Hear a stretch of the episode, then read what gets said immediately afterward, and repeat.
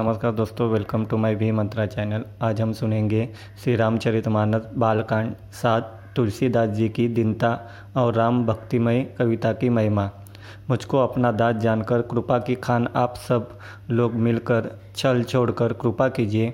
मुझे अपने बुद्धि बल का भरोसा नहीं है, इसलिए मैं सबसे विनंती करता हूँ। मैं श्री रघुनाथ जी के गुणों का वर्णन चाहता हूँ। परंतु मेरी बुद्धि छोटी है और श्री राम जी का चरित्र आता है।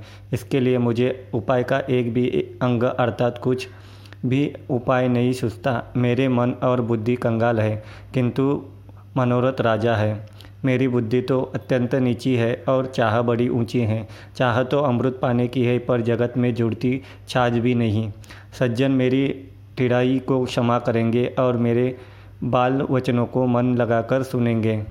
जैसे बालक जब तोतले वचन बोलता है तो उसके माता पिता उन्हें प्रसन्न मन से सुनते हैं। किंतु क्रूर, कुटिल और बुरे विचार वाले लोग, जो दूसरों के दोषों को ही भूषण रूप से धारण किए रहते हैं, हंसेंगे।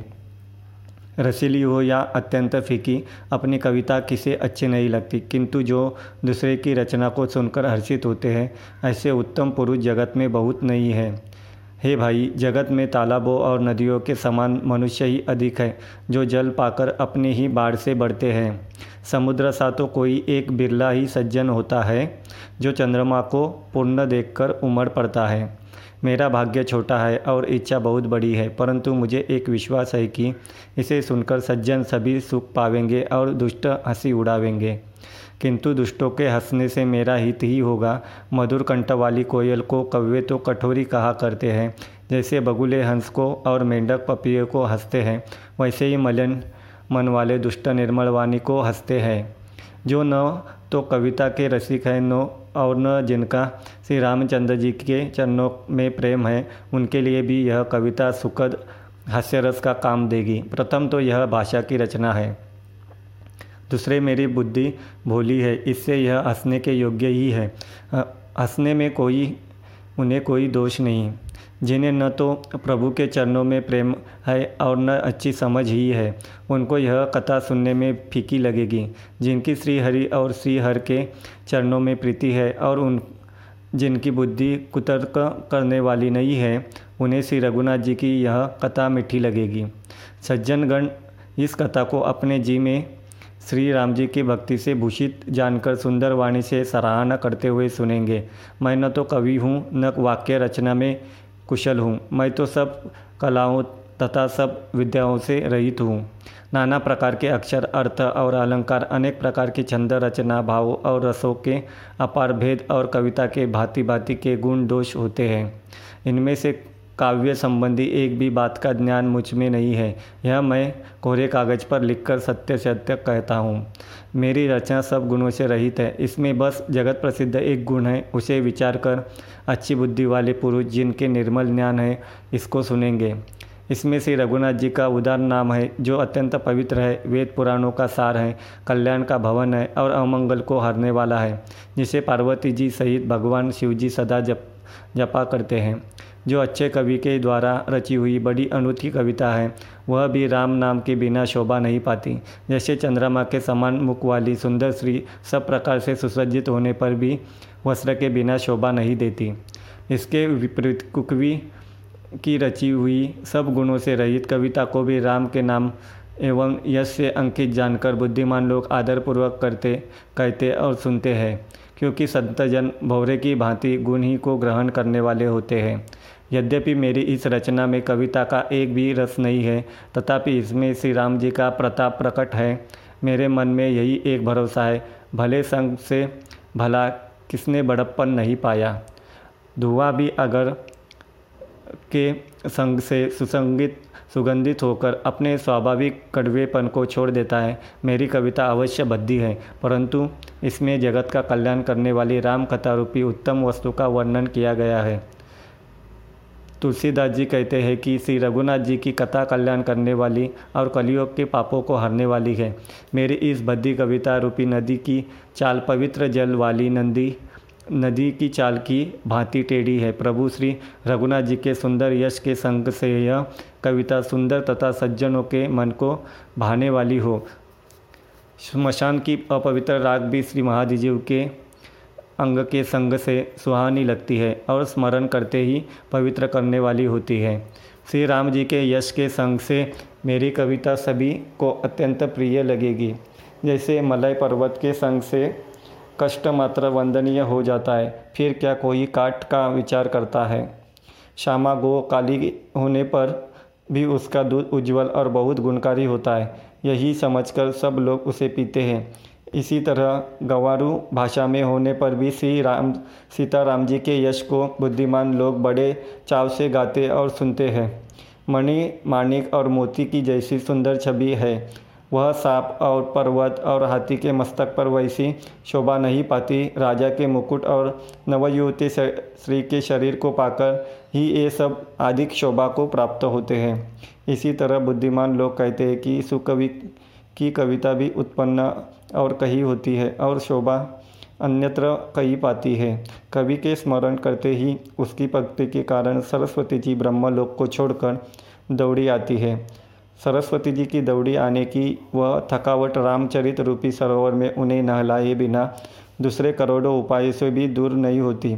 कवि और पंडित अपने हृदय में ऐसा विचार कर कलयुग के पापों को हरने वाले श्री हरि के यश का ही गान करते हैं। संसारी मनुष्यों का गुणगान कर, करने से सरस्वती जी सी सिर धुनकर पछताने लगती है।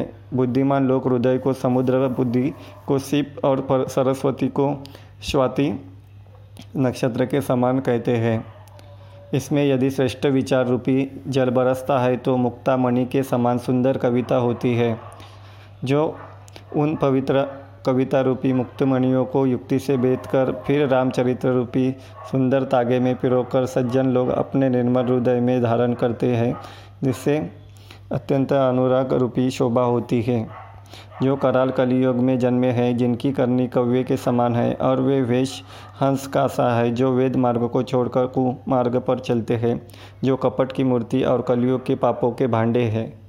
जो श्री राम जी के भक्त कहलाकर लोगों को खटकते हैं, जो धन, क्रोध और काम के गुलाम है और जो धिंगा धिंगी करने वाले धर्मध्वजी और कपट के धंधों का बोझ बढ़ाने वाले हैं। संसार के ऐसे लोगों में सबसे पहले मेरी गिनती है। यदि मैं अपने सब अवगुणों को कहने लगूँ तो कथा बहुत बढ़ जाएगी और मैं पार नहीं पाऊँगा। इससे मैंने, इसमें बहुत कम अवगुणों का वर्णन किया है। बुद्धिमान लोग थोड़े ही में समझ लेंगे। मेरी अनेकों प्रकार की विनती को समझकर कोई भी इस कथा को सुनकर दोष नहीं देगा। इतने पर भी जो शंका करेंगे, वे तो मुझमें, मुझसे भी अधिक मूर्ख और बुद्धि के कंगाल है। मैं न तो कवि हूँ, न चतुर कहलाता हूँ। अपनी बुद्धि के अनुसार श्री राम जी के गुण गाता हूँ। कहा तो श्री रघुनाथ जी के अपार चरित्र कहाँ संसार में आसक्त मेरी बुद्धि। जिस हवा से सुमेरु पर जैसे पहाड़ उड़ जाते हैं, कहिए तो उसके सामने रुई किस गिनती में है? श्री राम जी के असीम प्रभुता को समझकर कथा रचने में मेरा मन बहुत हिचकता है। सरस्वती जी, शेष जी, शिव जी, ब्रह्मा जी, शास्त्र, वेद और पुराण ये सब नीति नीति कहकर सदा जिनका गुणगान किया करते हैं। यद्यपि प्रभु जी रामचंद्र जी की प्रभुता को सब ऐसी ही जानते हैं, तथापि कहे बिना कोई नहीं रहा। इसमें वेद ने ऐसा कारण बताया है कि जब भजन का प्रभाव बहुत तरह से कहा गया है भगवान की महिमा का पूरा वर्णन तो कोई कर नहीं सकता, परंतु जिसने, कि जितना बन पड़े, उतना भगवान का गुणगान करना चाहिए। जो परमेश्वर एक है, जिनकी कोई इच्छा नहीं है, जिनका कोई रूप और नाम नहीं है, जो अजन्मा, सच्चिदानंद और परम धाम है, और जो सब में व्यापक एवं विश्वरूप है। उन्हें भगवान ने दिव्य शरीर धारण करके नाना प्रकार की लीला की है। वह लीला केवल भक्तों के हित के लिए ही है, क्योंकि भगवान परम कृपालु है और शरणागत के बड़े प्रेमी हैं, जिनकी भक्तों पर बड़ी ममता और कृपा है। जिन्होंने एक बार जिस पर कृपा कर दी, उस पर फिर कभी क्रोध नहीं किया। वे प्रभु श्री रघुनाथ जी गई हुई वस्तु को फिर प्राप्त करने वाले गरीब, नवाज़, सरल, स्वभाव, सर्वशक्तिमान और सबके स्वामी हैं। यही समझकर बुद्धिमान लोग उन श्री हरि का यश वर्णन करके अपनी वाणी को पवित्र और उत्तम फल देने वाली बनाते हैं। उसी बल से मैं श्री रामचंद्र जी के चरणों में श्री नवा, सिर नवाकर श्री रघुनाथ जी के गुणों को कथा कहूँगा। इसी विचार से मुनियों ने पहले हरि की कृति गाई है। भाई, उसी मार्ग पर चलना मेरे लिए सुगम होगा, जो अत्यंत बड़ी श्रेष्ठ नदियाँ है। यदि राजा उन पर पुल बांधा देता है तो अत्यंत छोटी चिड़िया भी उन पर चढ़कर बिना ही परिश्रम के पार चली जाती है।